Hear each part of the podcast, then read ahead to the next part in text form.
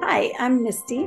Welcome to day 246 of our 365 day Bible reading plan. Today's reading is entitled Jesus Answers Questions. We'll be reading Luke chapter 20, verses 20 through 40 in the New Living Translation. Watching for their opportunity, the leaders sent spies pretending to be honest men.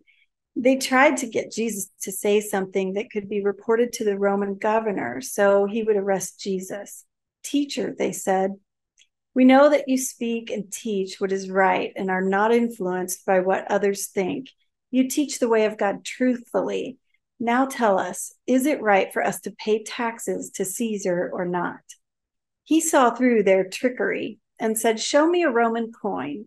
Whose picture and title are stamped on it? Caesar's, they replied. Well, then, he said, Give to Caesar what belongs to Caesar, and give to God what belongs to God. So they failed to trap him by what he said in front of the people. Instead, they were amazed by his answer, and they became silent. Then Jesus was approached by some Sadducees, religious leaders who say there is no resurrection from the dead. They posed this question Teacher, Moses gave us a law that if a man dies, leaving a wife but no children, his brother should marry the widow and have a child who will carry on the brother's name. Well, suppose there were seven brothers. The oldest one married and then died without children. So the second brother married the widow, but he also died. Then the third brother married her. This continued with all seven of them who died without children. Finally, the woman also died.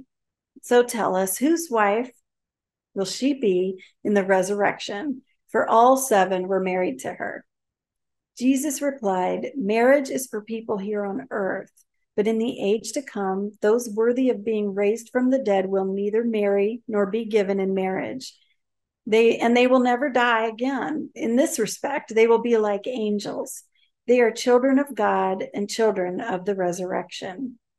But now, as to whether the dead will be raised, even Moses proved this when he wrote about the burning bush. Long after Abraham, Isaac, and Jacob had died, he referred to the Lord as the God of Abraham, the God of Isaac, and the God of Jacob. So he is the God of the living, not the dead, for they are all alive to him.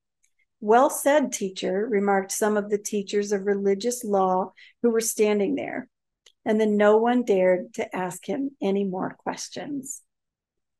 Thanks for joining us for today's reading. And remember, everyone has an invitation to sit at Jesus' table. We hope you'll find your story and purpose in God's story.